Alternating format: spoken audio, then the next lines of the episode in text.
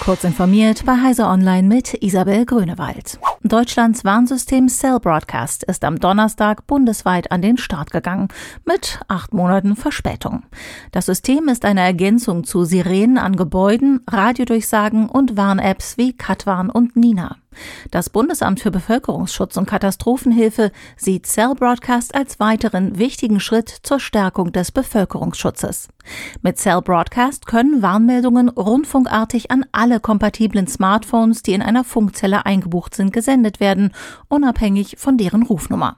Anlass für die Einführung in Deutschland war die Flutkatastrophe in Nordrhein-Westfalen und Rheinland-Pfalz im Sommer 2021 mit mehr als 180 Toten. In anderen EU-Ländern, den USA und Kanada, wird das System längst genutzt. Google verteilt Aktualisierungen für den Chrome Webbrowser, die teils kritische Sicherheitslücken in der Software abdichten.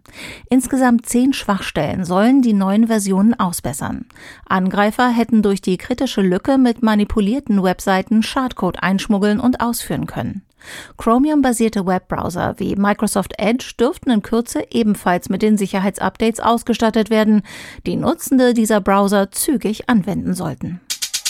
Der US-Automobilkonzern Ford hat Pläne für ein neues Werk in Michigan angekündigt, in dem künftig Lithium-Eisenphosphat-Batterien für seine Elektrofahrzeuge hergestellt werden sollen. Die sind eine kostengünstigere Alternative zu den nickel- und kobalthaltigen Batterien, die heute in den meisten Elektrofahrzeugen in den USA und Europa verwendet werden. Während sich die LFP-Technik in China immer größerer Beliebtheit erfreut, stellt das Ford-Werk einen Meilenstein im Westen dar. Durch die Senkung der Kosten bei gleichzeitiger Erhöhung der Ladegeschwindigkeit und Verlängerung der Lebensdauer könnten LFP-Akkus dazu beitragen, die Auswahl an Elektrofahrzeugen für die Konsumenten zu erweitern. Der Europäische Gerichtshof soll entscheiden, ob externe Cheat-Werkzeuge eine Urheberrechtsverletzung an den Spieleentwicklern darstellen. Eine entsprechende Klage von Konsolenhersteller Sony landete nach mehreren Instanzen beim Bundesgerichtshof, der sich nun zur Klärung des Sachverhalts an den EuGH wendet. Im konkreten Fall klagt Sony auf Schadenersatz wegen Cheat-Software für die inzwischen nicht mehr produzierte mobile Spielekonsole PlayStation Portable.